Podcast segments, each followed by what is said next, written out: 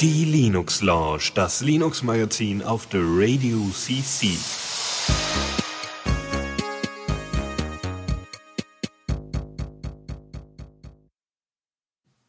Ja, einen schönen guten Abend hier mal wieder aus dem heimischen Studio meinerseits. Äh, diesmal auch wieder mit mir natürlich, Lukas und dem lieben Faldrian neben mir.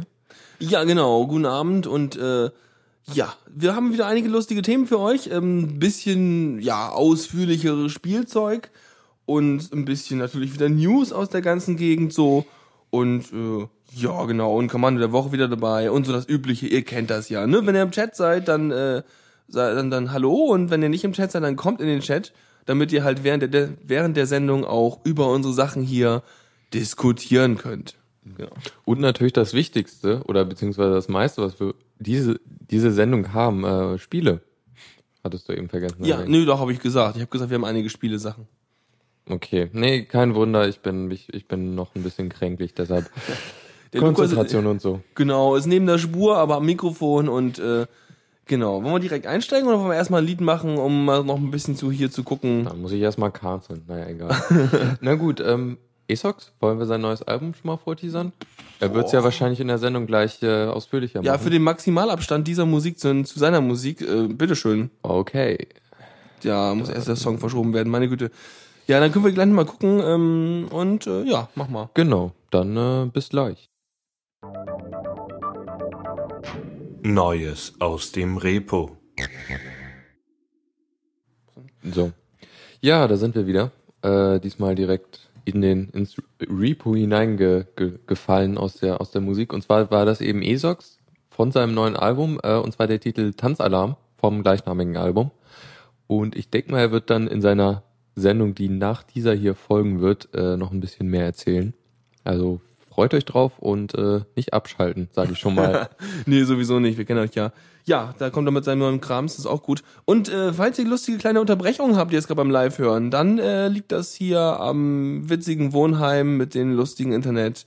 Wir äh, lächeln uns gerade einen Wolf. So, aber ab zum Thema. Du hast eine ganz tolle App, die es jetzt auch für Linux gibt, die es bisher für Mac und Windows gab, glaube ich, ne? Ja, beziehungsweise gibt's Alternativen. Es gibt wirklich schon, also es geht um Evernote. Äh, ja.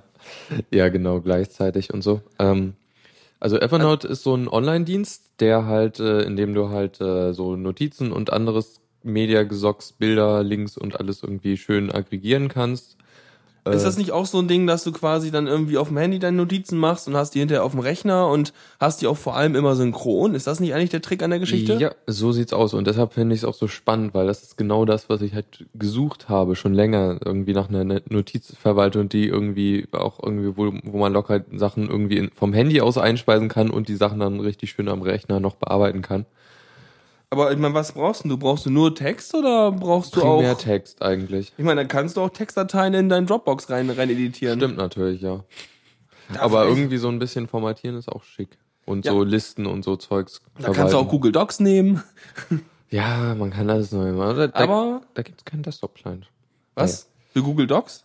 Drive heißt es ja jetzt. Ja, natürlich. Da hat doch dieses Ubuntu hat doch direkt auch irgendwie so ein Tool drin, womit du das irgendwie direkt bearbeiten kannst. Aber können ja. wir mal anders raussuchen. Ich hatte jedenfalls das Gefühl, ich dass mit dem aktuellsten Ubuntu relativ gute ähm, Integration da ist. Also, soweit ich weiß, gab es da direkt, also mir wäre noch nicht bekannt, dass es überhaupt einen Client für Linux gibt. Ja, suche ich nachher mal raus.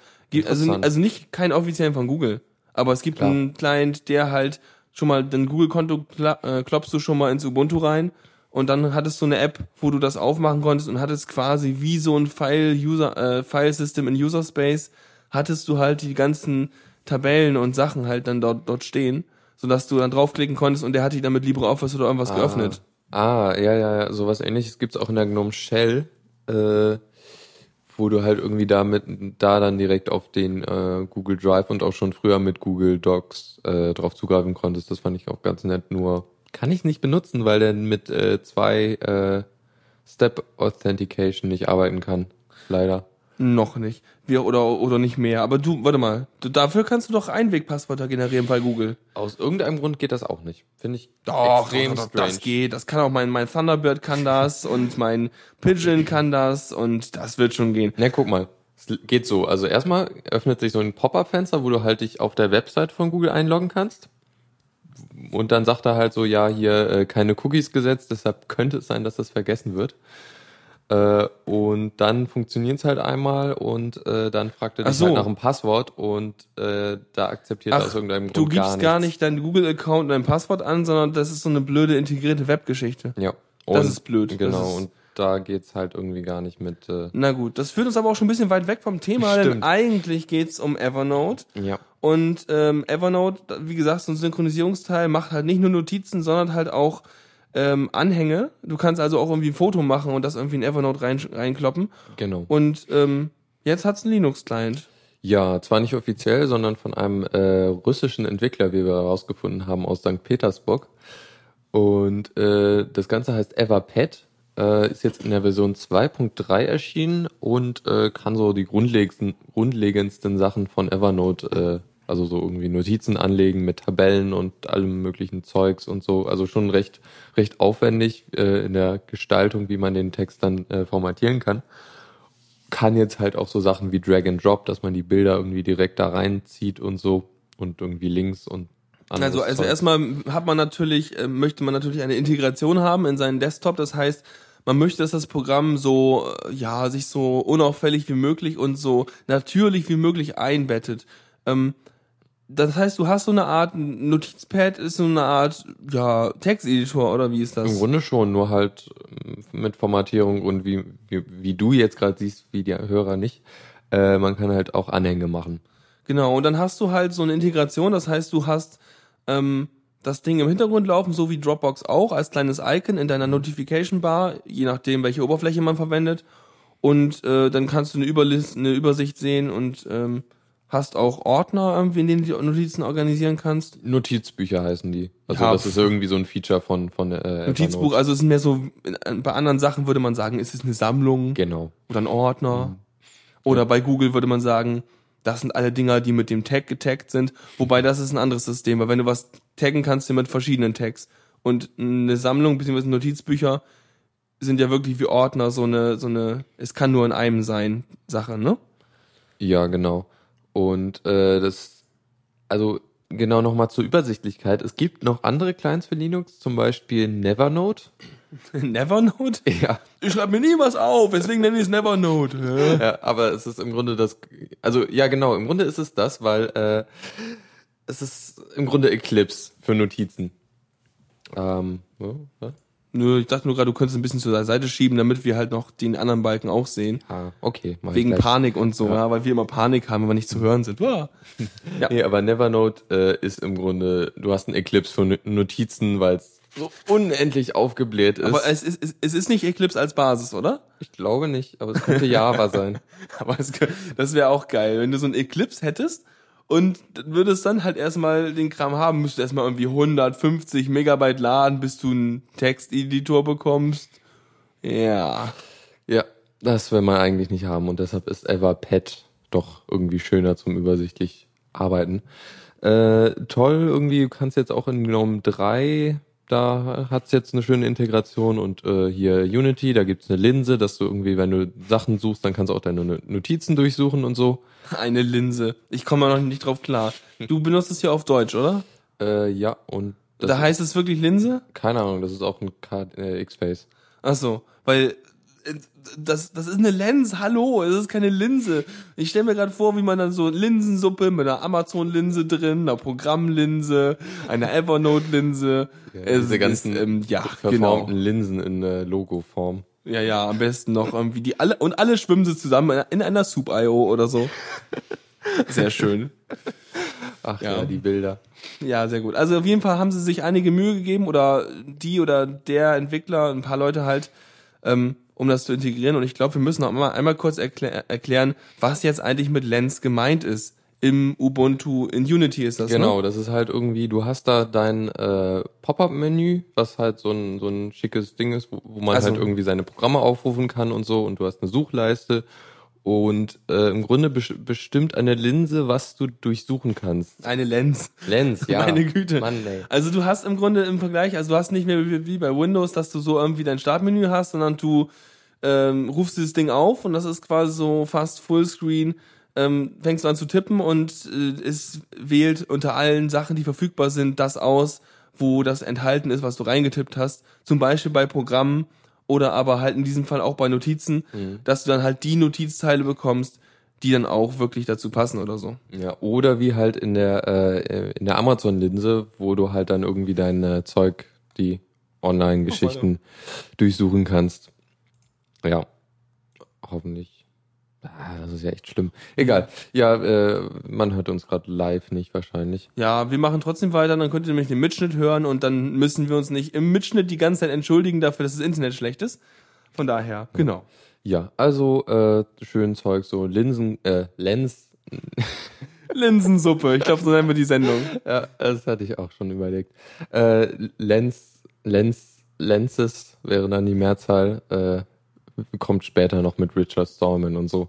Ja, äh, da gibt's auch noch eine schöne Sache, beziehungsweise kannten wir ja schon äh, Amazon Lens und so. Na gut, äh, kommen wir zum nächsten Ding und zwar äh, LibreOffice 4.0 Beta. Äh, 4 4 4.0 wäre ja dann ein recht großer Sprung in der Versionsnummer mal wieder von 3.0 auf 4.0.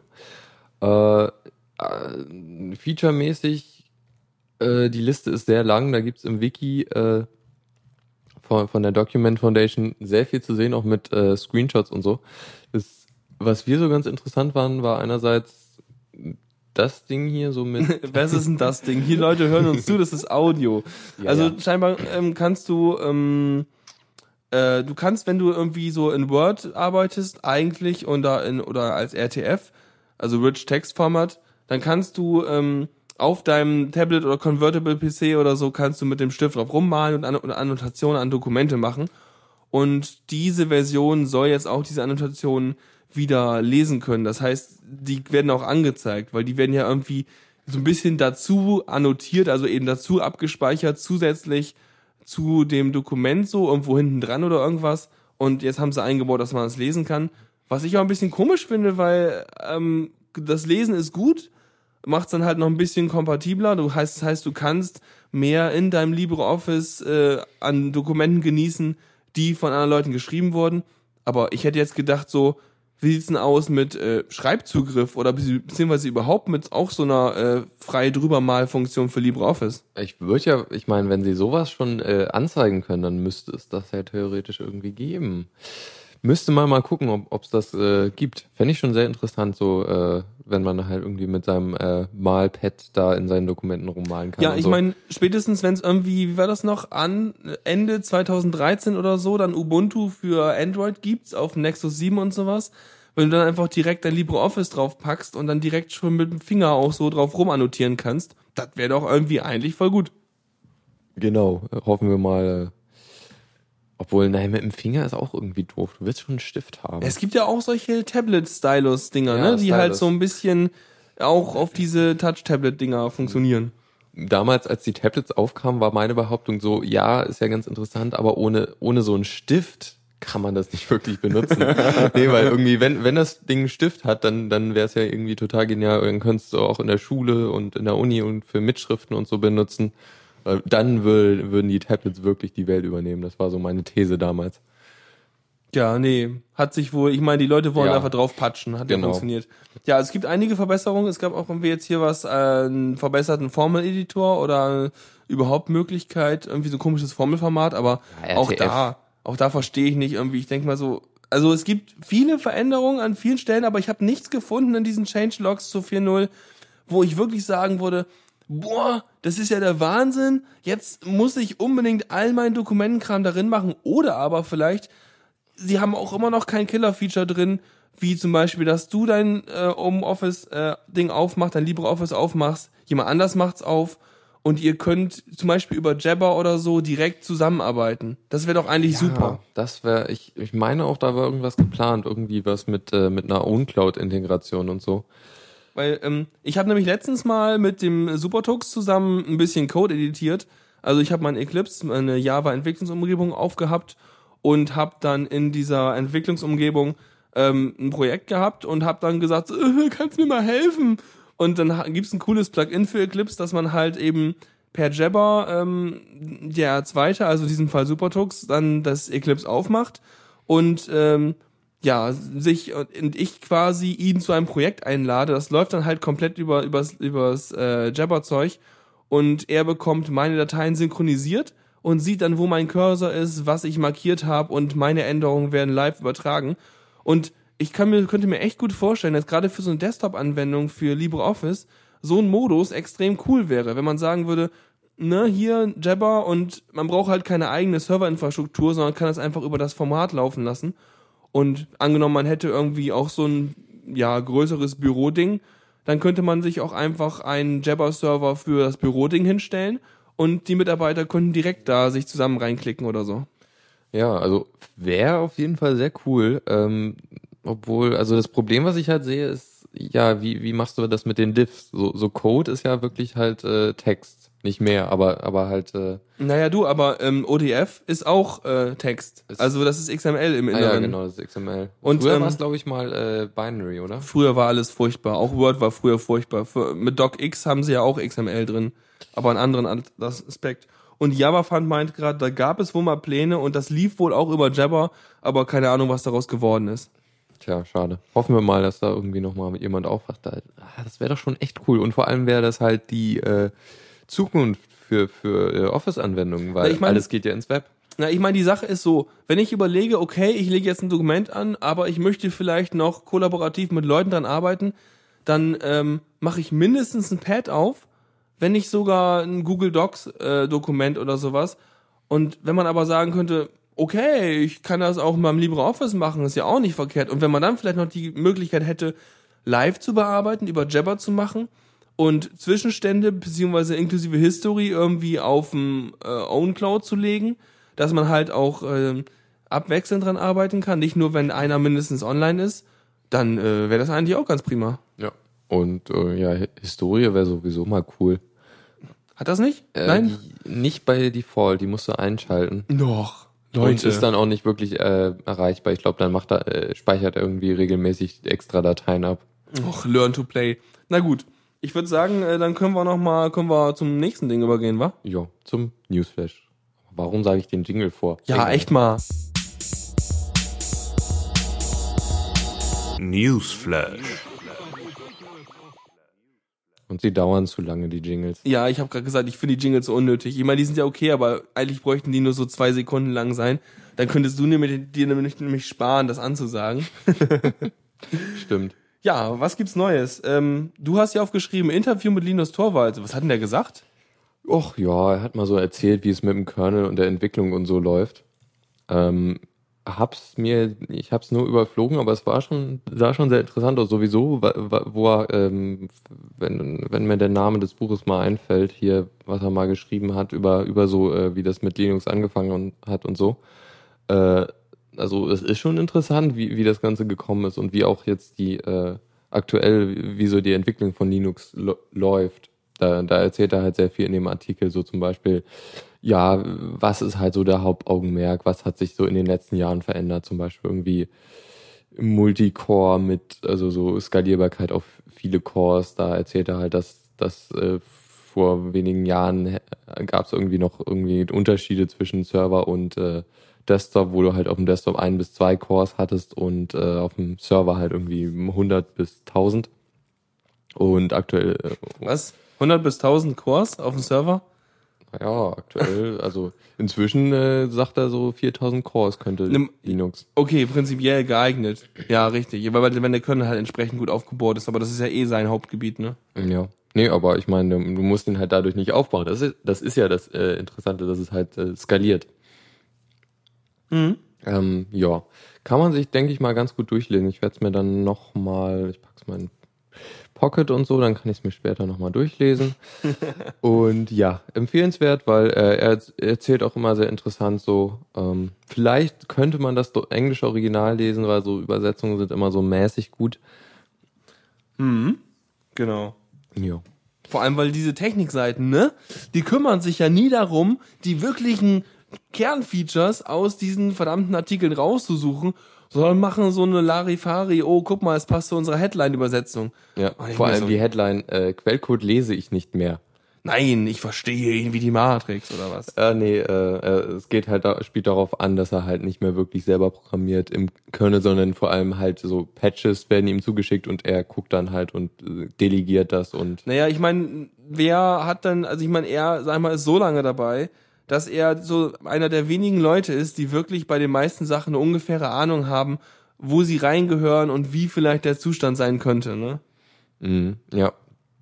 Äh, und er meint halt auch, ja, äh, ich, ich code zwar nicht mehr so viel, wie ich will, aber hier, wenn ich Lust habe, was zu programmieren, dann mache ich das auch. Zum Beispiel hat er eine Applikation geschrieben, um äh, Tauchgänge äh, zu visualisieren. Tja, wenn man seine Hobbys irgendwie Ja, visualisieren will, genau. kein Problem, soll ihm erlaubt sein. Mhm, Und es sieht sehr schick aus. ja, gut. Wir, Ja. haben, wir haben dann noch so eine Internet-Ikone, die äh, mal so ein bisschen Dinge erzählt. Und zwar Richard Stallman, kennt man, ähm, ist so Open Source Verfechter-Typ, glaube ich. Ja, der hat halt die GPL erfunden. Zum, sehr gut, hier kommt das Fachwissen von der Seite eingestreut. Und ähm, er ähm, hat sich auch mal so ein bisschen zu Ubuntu und der Amazon Shopping Linse ausgelassen und äh, hat mal einen Blogartikel darüber geschrieben, äh, dass er Ubuntu von Ubuntu auch nur abraten würde, denn mit dieser Linse es ist ja totale Spyware, weil sie deine Suchverhalten an Google übermittelt und das Amazon. meine ich, ja, es gibt, ja, wenn, wenn Google mehr zahlt, kriegen sie vielleicht auch eine Google Lens. Auf jeden Fall äh, an Amazon übermittelt und äh, ja, überhaupt, ra, ra, ra, das Übliche so.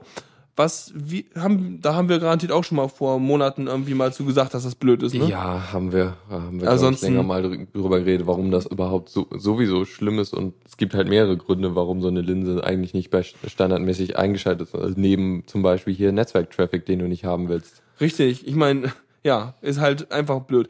Egal, haben wir, wurde auch im Internet, also das Internet hat schon zu Genüge darüber geredet und geflamed und gehatet und äh, was auch immer.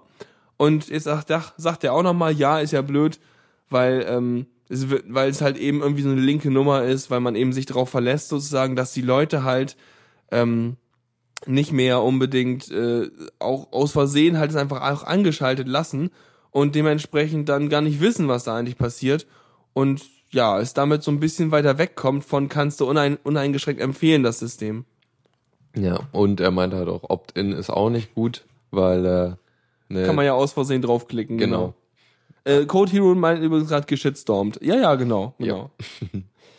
Ja, und ja, Storm ist natürlich äh, teilweise noch echt krass in seinen Meinungen, aber insgesamt, also in diesem Fall, äh, ja, stimmt. Nö, ist ja auch so. Ich meine, klar, das heißt, du müsstest eigentlich Ubuntu äh, direkt mit so einem Art äh, Autopatcher ausliefern oder die CD Live ein, ein modifiziertes Image anbieten, äh, wo du direkt das erstmal rauspatcht. Gibt's das eigentlich? Das wäre doch eigentlich gut, so sozusagen die Ubuntu unfinanzierte Version oder so als Torrent. Das wäre doch gut. Definanzieren. Ja, ich meine, ne, ich mein, weiß nicht, ähm, Linux ist ja irgendwie auch frei und so, ne? Also ich meine, Genau. wenn du dann sagst, hey, ich mache jetzt hier die Linux schon mal vorentschärfte Version mit so ein paar guten Einstellungen und Sachen, ich glaube, die können dir nicht wirklich was. Du darfst es vielleicht nicht Ubuntu nennen, wegen Markenrechten und so. Ja, oder halt, äh, du nimmst dir vielleicht so ein De Derivat wie Xubuntu oder Kubuntu. Stimmt, die haben auch keine so eine Linse, weil Nee. die haben gar keine Linse. Genau. Ha. Die haben nur Steak. Äh, was wollte ich jetzt gerade noch sagen? Ähm, hier, genau, genau, äh, Ubuntu Tweak gibt's ja das Tool, mit dem du irgendwie deinen Desktop schön leicht äh, vereinfachen kannst. Äh, Ubuntu Tweak. Ich kannte irgendwie äh, Gnome Tweaks, womit ich dann irgendwie Ja, in so dem ähnlich. Gnome Shading erstmal ein paar Sachen einstellen konnte, die äh, mir sonst irgendwie gefehlt hätten. So. Mm, Ja, ist halt im Grunde das gleiche, nur halt für Ubuntu und macht halt auch solche Sachen. Also ich vermute mal stark, dass es äh, sowas, äh, wenn nicht schon gibt in Ubuntu Tweak, dass es das noch geben wird, dass man halt sagen kann, hier Linse aus, Lens. ähm, aber ja, also Ja, letztendlich ist es auch nur ein Befehl, den man laufen lassen muss und einmal Passwort eingeben, dann hat man die Lens nicht mehr. genau, man kann es einfach direkt Das installieren. ist, genau, das ist übrigens auch direkt bei OMG Ubuntu verlinkt, aber da kennen wir. Das so nur am, eben am Rande. ja. Und ähm, ja, dann habe ich noch eine Sache, die ich ansprechen wollte, die ich eigentlich ziemlich cool fand. Da, ah ja, hier Ubuntu Tweak. Die Leute, Code Hero wieder, ne? Verlinkt uns den ganzen Kram. Ist total gut. genau, und zwar ähm, eine Sache, die ich ansprechen wollte. ähm, genau. Jetzt wird hier wild rumgeklickt. Und zwar gab es einen kleinen Artikel, es gibt äh, so Dro eine Veranstaltung, die nennt sich Drone Games. Und ähm, weiß nicht, ihr kennt ja vielleicht die ähm, ähm, AR-Drone von äh, Parrot. Wurde auch irgendwie schon vor Monaten oder gefühlt schon vor Jahren mal äh, eingeführt und war halt mit dem iPhone irgendwie zum Steuern. Das heißt, du hast einen WLAN-Hotspot aufgemacht, beziehungsweise nein, das Ding war halt ein fliegender Router im Prinzip mit einer Drohne dran und du hast dich mit deinem ähm, Android hast dich da halt eingeklinkt und ähm, konntest dann halt mit so einem mit so einer App über das WLAN das Ding steuern und konntest dann halt auch auf deinem äh, Telefon ähm, eine von zwei Kameras oder so sehen, die auch an dem Ding angebaut waren. So niedrige Auflösung, muss ja auch übers WLAN gehen und über die Entfernung. Aber trotzdem nettes Ding irgendwie für 300 Euro oder so und dann kannst du damit rumfliegen und äh, ist ganz witzig. Und wie immer, ich meine, wir kennen das ja ein bisschen auch von der ähm, Robosoccer-Geschichte, ne, wo, wo irgendwie Roboterfußball, wo es da auch irgendwie ähm, so richtig humane Modelle gibt, aber es gab auch mal äh, ein paar Jahre lang diesen Sony ähm, Aibo-Hund, was irgendwie so ein japanisches Spielzeug-Hund-Ding war. Und immer wenn das standardisierte Software, äh, standardis standardisierte Hardware in großen Massen gibt, dann gibt's Leute, die sagen, okay, wir machen einen Wettbewerb, wir nehmen uns die standardisierte Hardware und gucken mal, was man daraus machen kann, wenn man die Software verändert. Wie auch zum Beispiel die ganzen Lego Mindstorms Dinger, was auch standardisierte Hardware ist, aber du änderst die Software und holst ein Maximum raus. Und ähm, genau, jedenfalls kann äh, gibt's dann diese Drone Games, die halt eben so eine Veranstaltung sind, bei der die ähm, Node-Copter fliegen lassen. Das sind halt modifizierte äh, AR-Drones, auf denen Node.js läuft. Und oh. die werden halt in JavaScript programmiert. Und es gibt ein paar Herausforderungen. Zum Beispiel, dass die äh, Teilnehmer in einem im Kreis fliegen müssen, in einer Acht oder andere Muster. Oder dass sie halt eben ko äh, koordiniert mit einer anderen Drohne zusammenfliegen müssen. Also keine Ahnung, fester Abstand und dann folgen oder solche Geschichten. Oder ein gemeinsames Muster, aber in Abhängigkeit, wo die andere Drohne ist. Oder eben, dass sie zum Beispiel Gesichtserkennung machen müssen und dann der Person äh, folgen. So, das sind die Herausforderungen. Ähm, da hat sich jetzt jemand aber gedacht, nö, man kann, man macht nämlich auch solche Rennen, zum Beispiel, dass man sagt, okay, wir haben diesen Parcours mit diesen ähm, Stichpunkten, ähm, hier Kontrollpunkten und fliegen dann mal so schnell hin, wie es nur geht und gucken dann mal, wer der Erste ist. Und äh, da hat sich einer gedacht, na ja gut, wenn ich da so schnell fliegen soll und es kommt drauf an, wer zuerst ins Ziel kommt, wer dann nicht ins Ziel kommt, der kann auch nicht gewinnen. Und hat sich das so programmiert, dass er äh, sein Ding hat er Viruscopter dann sozusagen wurde hier getitelt. Ähm, er hat das so gebaut, dass er per ähm, Wi-Fi die anderen Drohnen mit äh, einem Virus infiziert mit Schadcode und dann die anderen Drohnen irgendwie amok laufen, abstürzen, irgendwelche wilden Muster machen lässt. Und äh, ja, finde ich eigentlich eine coole Idee, weil hast du wirklich eine Drohne, die kommt an und infiziert eine andere Drohne. Und äh, gewisserweise ist das gar nicht unbedingt nur lustig, sondern auch in den kommenden Jahrzehnten wichtig, wenn wir die ganzen Überwachungsdrohnen da haben und einige Drohnen dann halt hingehen und andere Drohnen irgendwie entschärfen, so, ne? Mhm. Ja, also hast du das mitgekriegt, dass die IFF da so eine Karte veröffentlicht hat, wo sie die Position von Drohnen in den USA äh, geöffentlicht haben.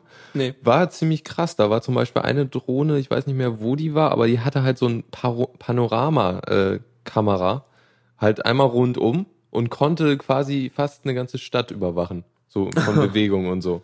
Okay, also so eine krasse Auflösung hatte die, dass man da irgendwie Personen überwachen mit konnte und so? Ja, weiß nicht. Also irgendwie, ich glaube, es ging schon um Bewegung, aber nicht wirklich um, äh, keine Ahnung. Also irgendwie war es schon das ist ja auch, auch mal stark. Also wie das genau funktionierte, weiß ich nicht mehr, aber es war halt schon ziemlich. Mhm. Also sowieso, also zu Drohnen, da kann man nochmal wieder ein paar Tipps geben. Wenn ihr das noch nicht kennt, dann äh, hört euch mal alternativlos Folge Weiß ich nicht an, wo die auch äh, nochmal sehr schöne Horrorszenarien zu Drohnen äh, ausmalen. Äh, Und äh, kann ich nur empfehlen, weil ähm, ja, da sind auch einige schöne Zitate drin. Ich habe da auch eine Pottperle draus gemacht aus dem einen Zitat. Ähm, das ist halt sehr schön so. Wenn dann irgendwie drohen, so, ja, also jetzt bring das mal um und wie du es machst, ist mir ja egal. Und daraus äh, kommen dann so schöne Szenarien wie die Menschheit ausrotten, weil ist am einfachsten. Ähm, ja, hört euch den Podcast mal an. Ja. Ist äh, ja sehr schön, sehr amüsant. Und hinterher denkt man sich auch so, ja, ich will von dem allen nichts wissen. Hm? Wäre man nur dumm. Obwohl, andererseits, nee, komm. Ist schon ganz gut, wenn man davon was Ja, weiß. Weil sonst wäre man ja genauso wie, wie die Leute irgendwie in China oder so, wo sie jetzt mittlerweile auch irgendwelche, ähm, äh, ich glaube, App Store Apps und solche Sachen, wo will da nicht nur Apple abnehmen, sondern China auch nochmal, um zu kontrollieren, ähm, was denn da so drin rumläuft und was die so machen. Und solche Apps sollen halt irgendwie helfen, ähm, Benutzer zu identifizieren. Aber ich glaube, das ist noch ein anderes Thema. Ja. Nee, zum Drohnenthema. Oh, ja, wow. Da, da, das wird noch auf uns zukommen. Da werden wir, glaube ich, einiges. Äh, Sehr spannend, auf jeden Fall. gut, dann äh, würde ich mal sagen. Mach mal Musik, oder? Ah, ja, Hast du ja. Musik? Ja, habe ich. Mach mal schöne Musik. Ja, nehme ich hier. Komm, du hast auch schöne Musik. Ich weiß nicht, ob ich das irgendwann schon mal gespielt habe. Das ist auch egal. Jetzt jedenfalls nicht. Hier schön ähm, Jazz, Rock, slash irgendwas äh, Chilliges. Wie heißt denn das? Äh, Dizzy Spell und zwar heißt der Künstler Whitney. Hier steht Jitney. Jitney, ja. äh, der erste Creative Commons Künstler, den ich jemals gefunden habe. War Alles schon- klar, ich bin gespannt. ziemlich alt. Na gut, wir hören uns gleich wieder. Zockerecke.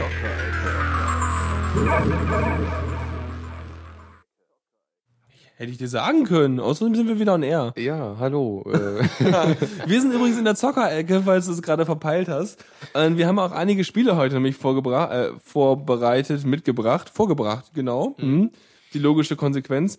Ähm, aber erstmal ein bisschen Infozeug. Ähm, Steam gab es ja schon vor einer Weile mal hier im Gespräch so ein bisschen, ah, es gibt Steam oder Steam kommt oder zwischendurch dann wieder, ja, Steam dies und Steam das und Gabe Newell und hier und da.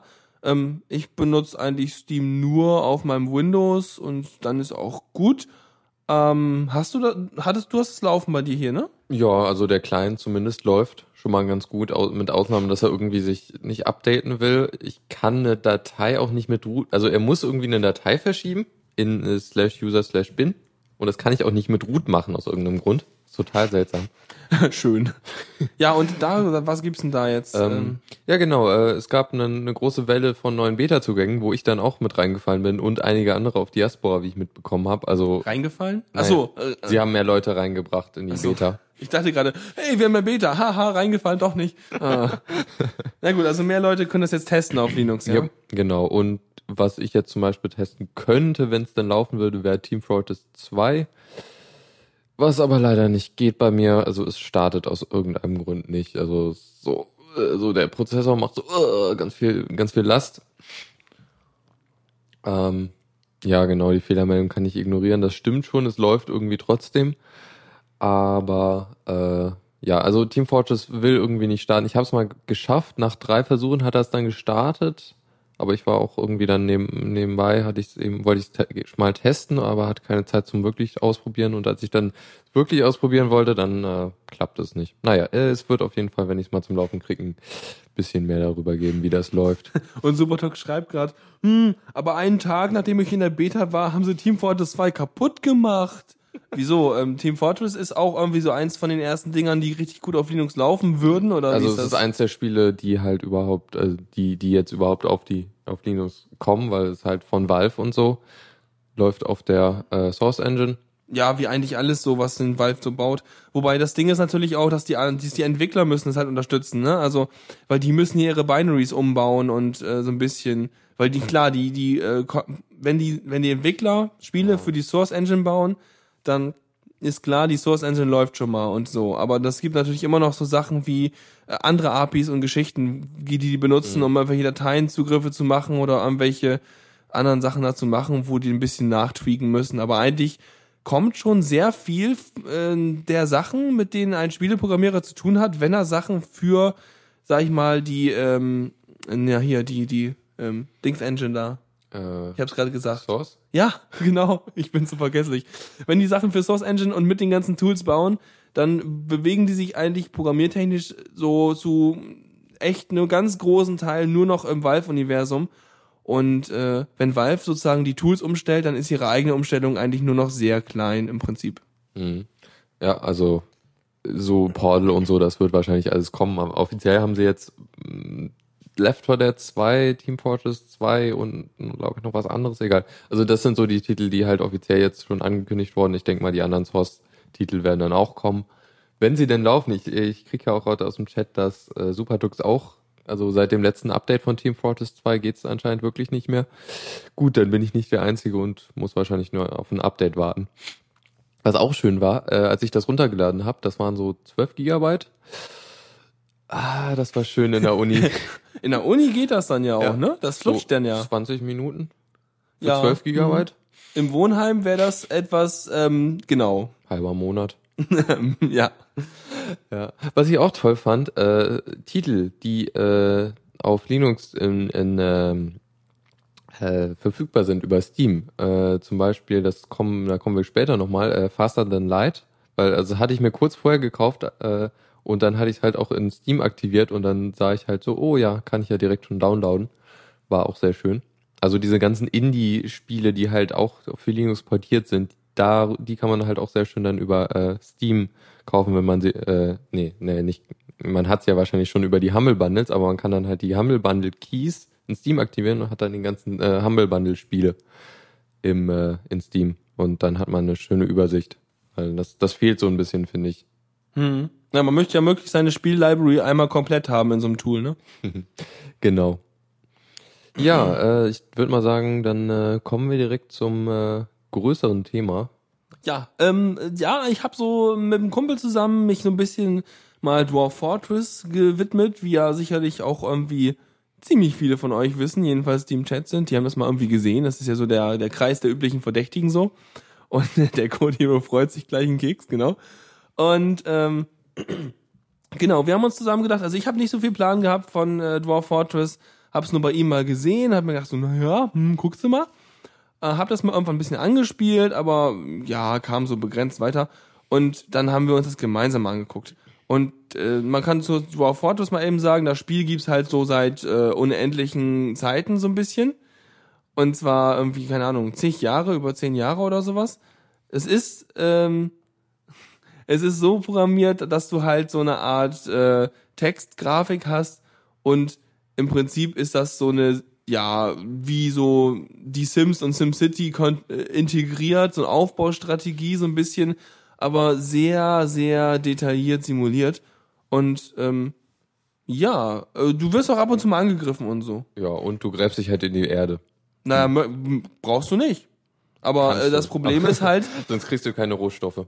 Ja, kriegst kein Eisen und so, ne? Aber vor allem, wenn da auch irgendwie so dann äh, mehrere Wellen von irgendwelchen Goblin-Angriffen kommen, dann äh, willst du vielleicht ein gut verteidigtes äh, Häuschen haben. Deswegen heißt es ja auch Dwarf Fortress, also Zwergenfestung. Weil du wirst halt ständig von so Zeug angegriffen. Naja, auf jeden Fall ähm, ist wohl ganz, ist irgendwie ganz witzig und man muss sich halt an die Steuerung gewöhnen, denn mit Klicken und 3D ist nix. Du siehst halt die ganze Welt nur von oben drauf in einer Fläche. Und wenn da ein kleines grünes T steht, dann heißt das, da ist ein grüner Baum, also ein Baum. Und, und ein kleines graues R oder so ist halt eine Ratte. Und ein kleines graues G ist, ist eine Ziege und so weiter. Es gibt aber auch Grafikpacks, die das ein klein bisschen bunt machen, so dass du halt, äh, ja, ein bisschen was siehst und kleine Icons hast für die Zwerge und für die verschiedenen Sachen. Dann sieht das ein bisschen netter aus. Und ähm, ja, es gibt halt echt krasses Zeug. Also um ein Beispiel zu nennen, ähm, warum das Spiel auch von der, vom Rechenaufwand echt für heutige Rechner gemacht ist, ähm, weil es ist halt extrem detailliert. Es gibt zum Beispiel so Sachen wie hat ein Kumpel, also hat mein Kumpel mal gehabt, ähm, der Sogi, dass er ähm, einen Angriff von irgendwelchen Goblins hatte und er hat so einen Meisterbogenschützen. Und dieser Meisterbogenschütze schießt einen Pfeil ab und der Pfeil fliegt Richtung Goblin. Und, also Richtung, Richtung graues G. Und dieses graue G verliert plötzlich ein, ein weißes Komma. Und er, er guckt so, hält das Spiel an, weil du kannst auch jederzeit Pause machen.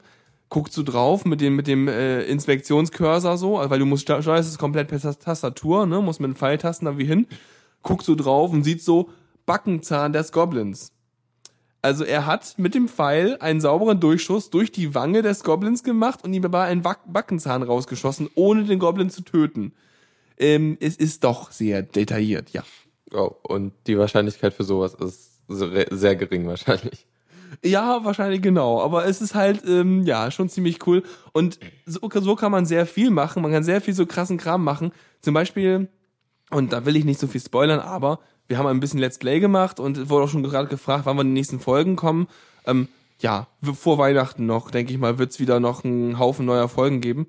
Ähm, jedenfalls ähm, hat er sich jetzt gerade letztens äh, ja was gebaut. Wenn du nämlich von Goblins überfallen wirst, dann rennen die Goblins in deine Festung. Die wollen all deine Viecher umhauen und so.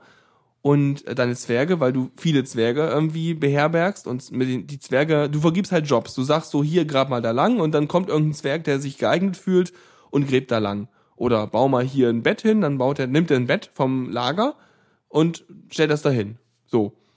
Ähm, um, um die Zwerge zu verwalten, naja, weil du hast irgendwann dann irgendwie 120 Zwerge und du müsstest bei jedem Zwerg ins Menü gehen und sagen, okay, wie geht's dir denn heute? Was hast du denn für ein Problem so? Weil die Zwerge, die müssen echt behandelt werden, ne? Die brauchen ein Bett, die brauchen am besten noch einen kleinen Büroraum, ein bisschen was zu essen, eine Speisehalle, müssen Bier. was- Bier. Bier ist sehr wichtig. Du kannst, wir haben heute, äh, heute hat er erzählt, man kann komplett nur von Bienen seine Zwergengesellschaft ernähren, indem man mit Bier Met braut und Bier zum Kochen äh, und, und Honig zum Kochen verwendet. Also ne, mit Honig Met so. Ja, jeden Tag Honigbrote. Ja, das stört die nicht, solange sie Met haben. Dann ist ihnen egal. Jedenfalls ähm, gibt's deswegen auch extra ein Hilfstool, das ist der Dwarf Ther Therapist, der Zwergentherapie Doktor Typi, Psychologe, genau. Und ähm, da, das, das läuft dann so, dass du dann endlich mal ein GUI-Tool hast, was sich quasi brutalerweise in den Speicher von Dwarf Fortress äh, einklingt und Zustände im Arbeitsspeicher, den Dwarf Fortress benutzt, ändert. Und ausliest, ändert und wieder schreibt. Und damit kannst du dann halt sagen, ja, von den äh, 60, 70 verfügbaren Jobs, äh, mach mal diesen und diesen und diesen nicht und so. Und äh, kannst es ein bisschen damit irgendwie steuern, ja. Und ähm, eigentlich hatte ich, wollte ich erzählen von der Sache, die er gerade gebaut hatte. Und zwar, wenn du halt die Goblins ankommen, all deine Zwerge umbringen wollen, dann ähm, baust du schlauerweise so, dass du einen langen Gang hast, in dem du an jeden Punkt Fallen stellst. Um, damit, wenn die Goblins reinkommen, die kommen dann schon rein und laufen schön durch einen langen, gewundenen Gang, wie bei so einem Tower Defense, und rennen alle schön in die Fallen rein. Und dann hast du ganz viele Käfige mit Goblins drin. Und ähm, ja, diese Käfige mit Goblins drin, die häufen sich irgendwann bei dir, weil du hast dann echt komplette Lagerhallen nur voll mit Käfigen von Goblins. Und ähm, Bringst du die nicht um? dazu kommen wir jetzt. Wenn die, wenn, wenn die in Fallen sind, dann sind die in Käfigfallen, die bringst du nicht um. Die sind, die leben immer noch. Und Goblins brauchen kein Essen zum Überleben. Die überleben einfach so, die verhungern auch nicht. Ich meine, warum tötest du sie nicht einfach? Ähm, weil deine Zwerge dafür kämpfen müssten. Und dann können sie ja verletzt werden. Oh, okay. Und wenn genug Zwerge sterben, dann können andere Zwerge trauern da über den Verlust der anderen Zwerge. Und wenn die Zwerge äh, doll genug trauern, genug Leute sterben und richtig doll trauern, dann, dann äh, werden die wütend und dann gehen die hin und rutscht in die Hand aus und bringen noch mehr Zwerge um und das nennt sich dann Tantrum Spiral. Das ist dann eine Wutspirale und plötzlich löscht sich deine ganze Zwergenzivilisation aus. Oh je. Ja, also es gibt eine Menge lustige Dinge, die da funktionieren. Was er jedenfalls gemacht hat, ist, hat sich eine Art Entsorgungsstation gebaut für Goblins, ähm, die dann so aussieht, weil Goblins haben nämlich das wertvolle Edelmetall Goblinit, auch Eisen genannt. Die haben nämlich Waffen dabei, die kannst du einschmelzen. Und die haben sich Mit ein, oder ohne Goblin? der Goblin, der, der, also wenn du den Goblin in, in Lava wirfst, dann ist der Goblin weg, aber äh, das Eisen ist davon unberührt. Das ist immer noch da. Ist super. Okay. So einmal Goblin auflösen. Jedenfalls äh, hast du dann, hat er sich was gebaut, da hat er erstmal irgendwie so einen zehn Stockwerke tiefe, äh, hohen Raum. Oben in der Decke gibt's ein Loch. Neben dem Loch steht, äh, ist ein Lagerplatz für Käfige und da stellt man dann so einen Käfig hin und sagt dann so, ja, öffne mal. Dann wird der Käfig geöffnet und der Goblin fällt da runter. Weil der einen Schritt nach vorne macht und ah, pff, kommt unten auf. Und unten stellt man noch große Stacheln hin. Und meistens sind die vom Aufprall, sind die schon so ein bisschen äh, Matsche und dann kann man sich das Eisen unten raussammeln. Also Dwarf Fortress, echt zu empfehlen. Es ist halt so ein großes Sandbox mit aber sehr eigenwilligen Regeln, aber das Spiel ist auch ziemlich schwer.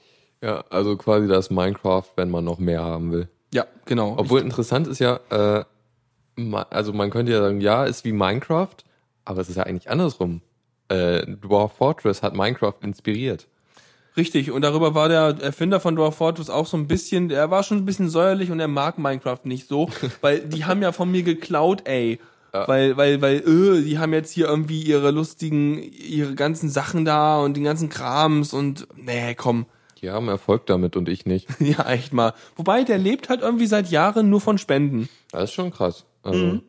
Ja, ich glaube, ich habe auch echt schon ganz schön lange erzählt. aber, ja, wir, wir kriegen wir noch hin jetzt die recht, restlichen Sachen. Also, äh, ja, Dwarf Fortress, die Links kommen alle in, äh, in die Show Notes. Da hatten Genau. jetzt einiges Könnt ihr angesprochen. es nochmal angucken, wenn ihr wollt. Genau. Faster Than Light, hatte ich ja eben schon mal gesagt. Ja, ein Kumpel von mir hat das gespielt, hat mir erzählt, boah, ist voll toll und bla. Und jetzt hat er schon auf leicht durch, aber auf normal schafft das einfach nicht und äh. Und ähm, ja, und ich habe keine Ahnung, was das ist. Ja, also für Leute, die äh, Star Trek und dergleichen mögen, also Raumschiffe mit, äh, wo du halt irgendwie so eine Crew hat, der Captain gibt Befehle und äh, alle müssen halt irgendwie die, so die, die, die, die Maschinen bedienen und irgendwie Sachen reparieren und so. Äh, und du musst halt gegen, ah, hier, Gegner, gegnerische Raumschiffe kämpfen, die halt äh, irgendwie auf, plötzlich auftauchen, beziehungsweise plötzlich äh, in, fa- fast bei jedem äh, Standpunkt, wo du halt äh, hinspringst, äh, triffst du mal wahrscheinlich me- meistens auf ein gegnerisches Raumschiff. Das schießt dann halt auf dich. Du hast irgendwie so deine Schilde, die, die dich halt schützen vor Angriffen.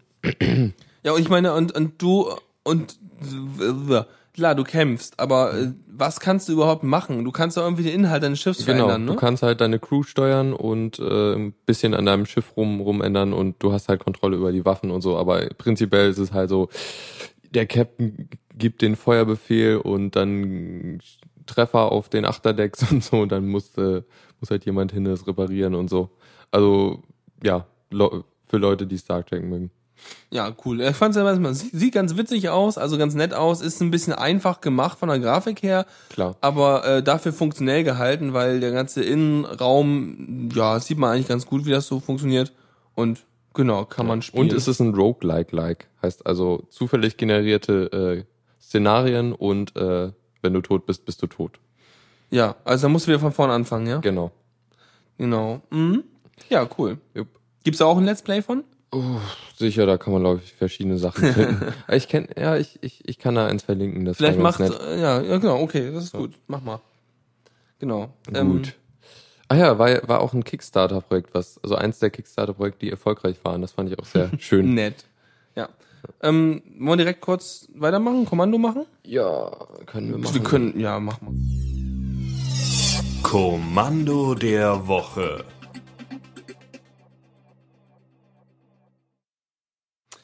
Ja, Wahnsinn. Das dauert wieder ewig mit dem Jingle. Und zwar Kommando der Woche. Ähm, da hat mich erst letztens natürlich wieder der Supertux draufgebracht. Und zwar äh, geht es um Ed. Ich meine, ihr kennt ja alle äh, Cronjobs. So nach dem Motto, jeden Mittwoch mach mal bitte irgendwie, äh, leer mal irgendwas Zeichnis oder starte mal diesen und jenen Job oder kopier mal irgendwas, mach ein Backup oder so ein Quatsch. Ähm, das ist ja ganz nett. Aber manchmal hast du so Sachen wie, ja, ähm, zu der und der Zeit müsste mal irgendwas dort auftauchen und dann kopier mir das bitte mal. Und das hast du aber nur einmalig. Und solche Sachen lassen sich mit Add erledigen. Und zwar läuft das so, wenn du Sachen halt nur einmal gemacht haben willst, aber zu einer bestimmten Uhrzeit, dann äh, kannst du irgendwie einmal den Befehl sozusagen ähm, äh, einmal mit Echo und Anführungszeichen dann irgendwie einfach so generieren, also dass ein String ist. Und dann machst du eine Pipe und pipest den einfach zu Add. Oder du kannst auch noch mit ein bisschen anderer Syntax arbeiten. Und äh, dann kannst du halt irgendwie so ein, so ein, ja, so ein Befehl da halt irgendwie äh, später ausführen lassen. Und der übernimmt das und führt den Job auch nur einmal aus und dann ist er gut durch. Genau, Add, ja, Add, Add, Add, Add ist natürlich ein Add, also AT. So, we meet at five o'clock, so ein Add. Nicht ED. Ach, wo denkst du hin? Man benutzt doch sowieso Vim, also wirklich.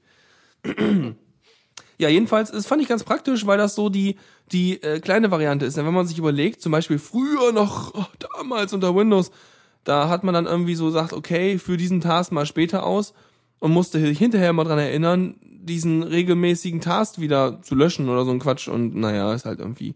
Ich mag Add. Add ist toll. Und schön einfach. Also Ja. von der Syntax. Ich habe Und, und auch, natürlich gibt's immer einen aktuellen Anwendungsfall, warum wir das empfehlen. Und zwar bei Add Ad benutze ich, ähm, um nachts um zwei, damit, in der Zeit, in der ich meine Mitbewohner nicht nerve, die äh, Mitschnitte von meiner Mittwochsendung hochzuladen auf dem Raspberry Pi. Ja, äh, versuche ich auch, aber egal. Da zu, zu, zu versuchen, wie man Sendungsmitschnitte über ein Raspberry Pi über ein schlechtes Internet zu äh, veröffentlicht, da, da werde ich bei Zeiten nochmal erzählen. Das ist echt. Äh, Oh ja, das, ist, das wäre auch nochmal spannend. Das ist ja auch spannend für andere Leute. Es Genau. gibt ja vielleicht Leute, die haben kein gutes Internet, hängen im WLAN vom Nachbarn und haben richtig schlimme Verbindungen. Ähm, weiter mal, können da vielleicht ja auch von profitieren. Ne? Also da gibt's ja Möglichkeiten. Ja. Gut, dann noch, äh, äh, ja, können wir ganz kurz erwähnen. Ich pack einfach mal den nächsten Jingle. rein. Tipps und Tricks. Äh, Weil dann stirbt hier gerade Ja, der ja, ich- Tod der Langeweile. Ja, genau, ich sterbe den Tod des, äh, der Jingle ist zu lang. Naja, ähm, ja, äh, Mundus, ein kleines Tool, um das Home-Verzeichnis aufzuräumen. Muss man das aufräumen? ja, wenn du irgendwie zig Programme installiert hast und dann deinstalliert hast und die haben irgendwie Dateien hinterlassen. Ja, also genau, du hast ja das Problem, dass die alle ihre Einstellungen als Punkt irgendwas äh, Ordner, also als versteckten Ordner in deinem Home-Verzeichnis hinterlassen. Hat ja den Vorteil, wenn du dich später entscheidest, Mensch, das Programm installiere ich mir nochmal, dann ähm, kannst du halt auch äh, davon ausgehen, dass deine Einstellungen noch gespeichert sind. Ja. Aber Das manchmal das ist möchte halt man das echt ja nicht. Schön bei, bei Linux. Und halt das Tool macht, macht halt irgendwie das, was die ganzen Package Mana- Manager nicht machen. Und es bietet halt auch irgendwie die Möglichkeit, dynamisch zwischen den irgendwie sagen hier, ich will nur die Konfiguration löschen oder nur die Daten, also irgendwie ein Cache oder so. Ja. Sehr simpel gehalten, so eine GUI und so kann man. Ähm, was macht denn der? Der zeigt dir also in so einem Baum an, äh, was ist alles, was für Programme alle Daten, also äh, ja, noch Überreste bei dir rumstehen haben. Und äh, zeigt dir die Sachen an von Programmen, die nicht installiert sind, ne? genau. Ähm, Beziehungsweise ja, ich glaube einfach alle Programme. Äh, Wie erkennt er das denn? Welche Programme welche Sachen ablegen? Weil wenn ich jetzt ein, eine, hier sind, wenn ich mir die Liste angucke, sind das alles sehr bekannte Programme, kein Problem.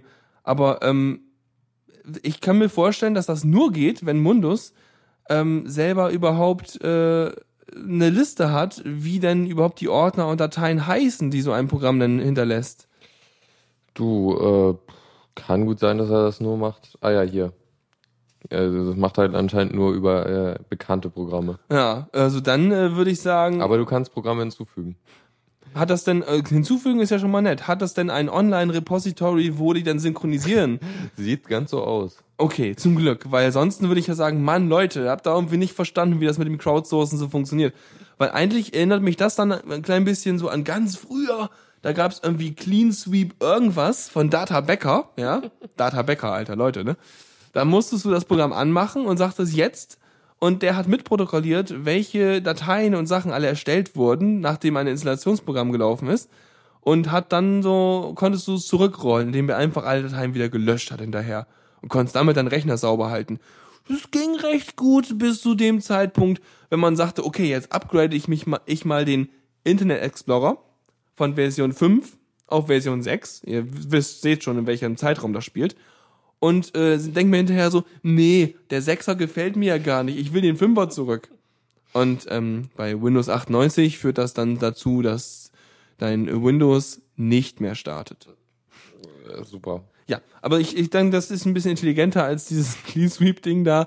Ähm, und ähm, ja, ich nehme einfach an, äh, es ist schon ganz okay, aber ich fänd's halt, ähm, ja, vielleicht, vielleicht hat's auch so eine Autodetection drin. Das wäre auch eigentlich cool, wenn man sagen könnte, okay, ähm, man macht eine Sandbox auf, man lässt ein Programm in der Sandbox laufen und äh, macht's und macht mit dem Programm was und macht's wieder zu und er zeigt dir dann hinterher an, welche Dateien alle angelegt wurden in der Zwischenzeit. Und dann kannst du quasi auswählen, hier übrigens den ganzen Ordner und hier nur die einzelnen Dateien.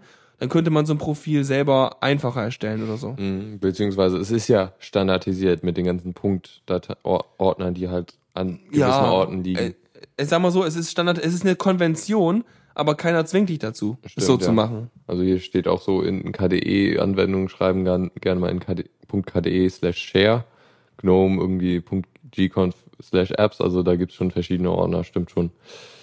Ja, also genau, kann man sich ja mal angucken, wenn man irgendwie mal aufräumen will. Fand, ja. Naja, meistens, also was mich meistens nur stört, sind sowas wie Mozilla oder äh, Google Earth oder so. Aber das sehe ich dann mit File Light und mach's einfach alles tot, fertig ist. Und ansonsten kannst du höchstens irgendwann an die Grenze kommen, wo du zu viele File Nodes belegt hast in deinem Dateisystem, wo du dann siehst, ah, ich habe noch 6 Gigabyte frei, aber äh, er sagt mir, wenn ich eine Datei erstellen will, Platte ist voll. Hatte ich schon mal und ist dann unge un unangenehm so. Ja. ja, aber es passiert auch recht selten, oder? Ja, ich hatte es nur einmal auf einer echt kleinen ähm, Partition. Und Esox meint gerade, wir brauchen mal eine 12-Stunden-Sendung, weil wir schon seit drei Minuten am Überziehen sind. Ja. Ja, ja. In der drei-Stunden-Sendung installieren wir dann live äh, Linux, zerstören es Gentoo. wieder. Gentoo, ja, natürlich. Ich erkläre dann, wie das alles funktioniert. Wir installieren das, wir ähm, tweaken alles lustig rum äh, und ähm, ja, äh, konfigurieren es dann kaputt, so dass wir wieder von, einer, von einem Bootstick rein müssen und es wieder heile zu machen. Wobei es echt schwierig ist, Gentoo ganz kaputt zu kriegen. Vielleicht müssen wir uns dafür noch einen Experten einladen. Dann haben wir aber echt einen langen Bart. Vielleicht meine Mutter oder so. Na gut, lass mal zumachen hier. Ja, okay, dann äh, ist jetzt gleich ESOX dran und äh, dann bis nächste Woche und so. Jupp, tschüss. Tschüss. Vielen Dank fürs Zuhören. Die Shownotes findet ihr auf theradio.cc zusammen mit dem Mitschnitt und dem RSS-Feed der Sendung. Solltet ihr Ideen oder Themen für uns haben, dann schreibt uns einfach an kommentar at theradio.cc. Wir freuen uns immer über konstruktive Kritik zur Sendung. Bis in einer Woche.